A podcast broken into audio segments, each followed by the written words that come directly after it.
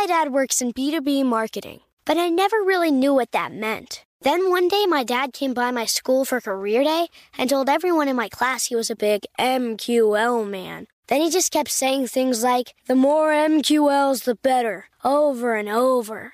My friends still laugh at me to this day. I think it means marketing qualified lead. One thing's for sure I'll be known as the MQL man's kid for the rest of my days. Why couldn't you just be a fireman or a lawyer? Why? You ruined my life, Dad. Not everyone gets B2B, but LinkedIn has the people who do. And with ads on LinkedIn, you'll be able to reach people based on job title, industry, likelihood to buy, and more. Start converting your B2B audience into high quality leads today. We'll even give you a $100 credit on your next ad campaign. Go to linkedin.com slash customer to claim your credit. That's linkedin.com slash customer. Terms and conditions apply. LinkedIn, the place to be, to be. Experts claim there is nothing tougher than a diamond. But at Diamonds Direct, we beg to differ. Have you ever met a mother? Strong, radiant, timeless. This Mother's Day, give her the gift that meets her match. With diamond jewelry starting at $200. Plus, Diamonds Direct's exceptional quality and unbeatable everyday price, you're sure to give her a gift that wows this generation and the next to come. Experience the thrill of jewelry shopping done right at Diamonds Direct. Diamonds Direct. Your love, our passion. This podcast is sponsored by Ramp. Are you the decision maker in your company? Consider this. For the first time in decades, there's a better option for a corporate card and spend management platform. Meet Ramp, the only corporate card and spend management system designed to help you spend less money so you can make more. Most corporate credit cards offer points as incentives, but those points amount to less than their worth in real cash value. Ramp's business cards offer you cash back, real money in your pocket. Plus, you control who spends what with each vendor. And Ramp software collects and verifies receipts automatically, which means you'll stop wasteful spending and close your books in hours instead of days. Businesses that use Ramp add up to 5% to their bottom line the first year. If you're a decision maker, adding Ramp could be one of the best decisions you've ever made. And now get $250 when you join Ramp for free. Just go to ramp.com slash easy. Ramp.com slash easy. R-A-M-P dot com slash easy. Cards issued by Sutton Bank and Celtic Bank members FDIC terms and conditions apply. Hey guys, Eric Siu here. So the following is a clip from the Leveling Up Founders Mastermind that happened in Beverly Hills. And you're going to hear from some amazing founders, some amazing marketers and investors. And this was a private event that happened. So again, you'll get a preview of it. If you want to learn more, you can go to levelingup.com slash founders. Once again, levelingup.com slash founders. And without further ado, enjoy the clip. I was in Forum at the time with seven boys, of course. There's not many women in YPO, which is another thing I'm actively trying to change. And you don't mind if I swear I'm an Aussie, like with gutter mouths. Thanks. So my seven forum buddies said to me, "Can we do non-gestalt, which means can we just give you some advice?" And I said, "Sure." And they said, "Why the fuck aren't you doing this for yourself?" And I was like, what do you mean? I'm not a venture capitalist. I don't understand anything about markets. What was interesting is I started in sweat equity. So I started looking for companies that usually a lot of people who were influencers had created a great business, knew nothing about business. and I would go in and take 50% of their company when they were about to close in exchange for equity. And then I would say to them if I it was a no win no fee because I felt bad taking half their business when they're about to go broke. So I said to them if I can't turn this around, you can have all your equity back. And as far as I was concerned, in six months, you fail quickly. If I couldn't do it, the equity wasn't worth anything anyway. So I did that, built and exited a number of businesses, and then YPO buddies were like, hey, do you want to do a fund? So then started a $20 million fund, which was a seven year term.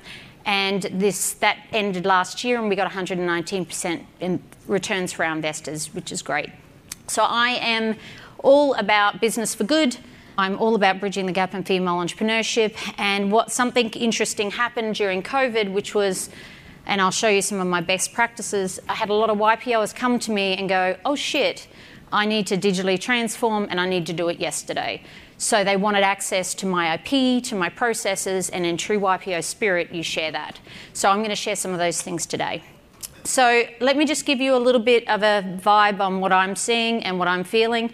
My business partner now, she's a data analyst, so she's always feeding me data and telling me go do something with it, go make money with it. So a few things. The first one is that People are searching still online for organic content. We're going to talk about that. I still see that as one of the biggest opportunities. I've heard a lot of talk about pay per click, but organic to me is a real place to win. I call it EAT expert, authority, and trusted. And I know that you're B2B, so I'll give you a hack today. Uh, the three necessary evils Meta, Google, Amazon. We no longer own our customer, which is a major concern for me because when I'm trying to get a, a, a higher multiple at exit, and to really maximize that value, we need to be able to own the customer in order to control our destiny. So that's another concern of mine. Consumer spending, obviously, I'm really interested in the Uber Lux market. That's still growing, the middle falling out. And I'm really enjoying unsexy businesses like B2B that just haven't really leveraged online. And I'm working with a suit company out of New York. They do 70 million and they don't even have a frigging pixel. And I'm like, you do realize 71% of people are searching online before going into a store. So for me, that's an easy deal I can make with somebody who is probably too old to evolve himself, the business himself. And then a bit of a touchy one, but I like psychology around sales. It's the lack of trust. This is, since we've been tracking humanity, it's the lowest lack of trust we've ever had.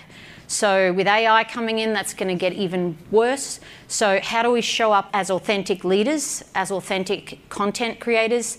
And that's really important. You can no longer be a silent CEO. You need to stand for something more than just saying, buy my shit. And so the things that I'm focusing on is personalization, like getting really back to I see you, I hear you, you belong with my brand, owning my data.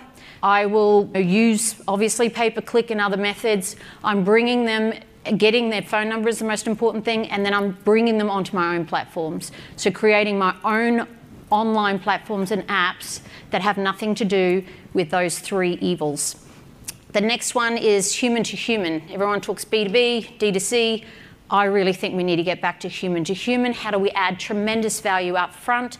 Because acquiring the customer, there are things you can do to optimize that. The money for me is in getting the average order value up and the LTV. Referrals still the cheapest way to grow a business. So how do we make sure that they're a lifetime fan? And then lastly, becoming a media house. You really need to think as if you're a media house. Long form content on YouTube. Just I bought a prepared meals company which I built and exited, and they said, "Oh, so you." You're in the business of cooking. And I said, I've never been in the business of cooking. Not best use of my time.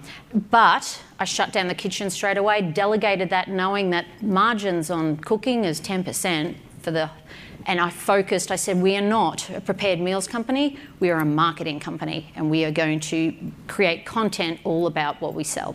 So those are my focuses. So if we've got a 10x our activity, how do we have to 10x our investment? No. So there's four things that I do. I create offshore engine rooms. One of the investments in our fund was a BPO, which is a back office in the Philippines. I've been working with them for over 15 years, people in the Philippines, and we have over 4,000 staff there. For me, it's all about when I acquire a business or if I'm mentoring a business, I say, sorry for the ad agency people, but I'm like, you use them for high level stuff. We have to, if we want to own our growth, we have to have in house engine rooms.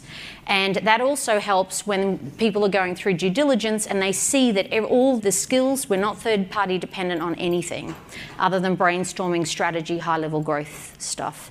So I make sure we build engine rooms and our money can go a lot further with offshorers. I have SOPs, so whenever I see something that's working, I turn that into a follow the bouncing ball process that can be scalable. And too many people run around in the marketing world saying, oh, it's all a crystal ball. It's not. It's very predictable. Humans are still predictable. I know we think we're complicated, but we're still meat suits. We still resonate with the same messages. So when I see that something works, I create it into a process and I have a learning management system that I put that in.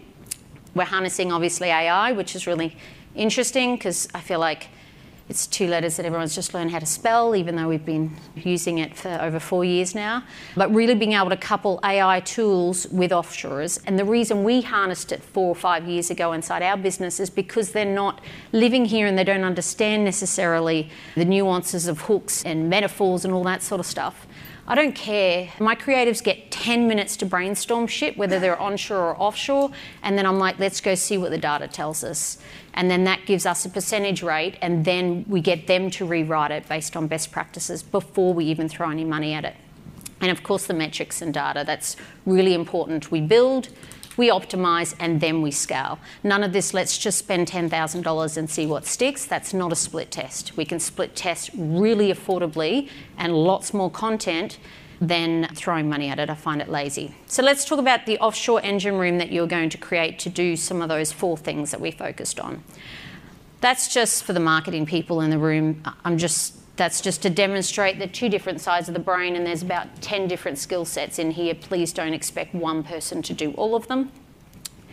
This is how I start. I normally go into a business and create them a small offshore team. Everything that's circled there are the resources that I get offshore. The difference about what I do is, and how I attract the top 1% of talent in the Philippines, is I usually wait for people who've gone and studied here, university in America, They've gone and worked for Microsoft and Google back in the Philippines, and they're at a point in their life, especially the women, where they don't want to commute three hours a day into the city. Sometimes they live in the city in homes together, so they're away from their children. So I offer them 25% more than their current wage. I let them work from home in their province so they can be with their children, provide them training, and we also give back at every, in every community. So that to women is very appealing and I make them part of our team. And we have the highest retention than any other BPO in the country because of that. So, thank you. So, four million. Let's go. I'm aligned with the UN, and I remember once when they said to me, the number one thing you can do is educate more women, and that takes care of all the sustainability goals. So, to me, if I can get 4,000 women at home not having to be dependent on these big multinationals that take them away from their families, then that's the best we can do. It's brand new, season two. I'm Marissa Thalberg. And I'm Stephen Wolf Pereira. And we're excited to be back having bigger, bolder, and always real conversations. Straight from the C suite front lines of marketing, media, and more. We have great friends joining from people you may know, like Wilmer Valderrama and Bobby Berk. And people you'll want to know. So grab a coffee or, hey, even an Aperol Spritz and come join us on America's number one podcast network, iHeart. Listen to brand new on the iHeart Radio app, Apple Podcasts, or wherever you get your podcasts. I'm Tamika D. Mallory. And it's your boy, Mysonne, the General. And we are your host of TMI. And catch us every Wednesday on the Black Effect Network, breaking down social and civil rights issues, pop culture, and politics in hopes of pushing our culture forward to make the world a better place for generations to come. Listen to TMI on the Black Effect Podcast Network, iHeartRadio app, Apple Podcasts, or wherever you get your podcasts. That's right. I'm Diosa. And I'm Mala. We're the creators of Locatora Radio, a radiophonic novela, which is a fancy way of saying a, a podcast. podcast. Welcome to Locatora Radio Season 9 Love, Love at, at, First listen. listen. This season, we're falling in love with podcasting all over again. With new segments, correspondence, and a new sound. Listen to Locatora Radio as part of the My Cultura Podcast Network, available on the iHeartRadio app, Apple Podcasts, or wherever you get your podcasts.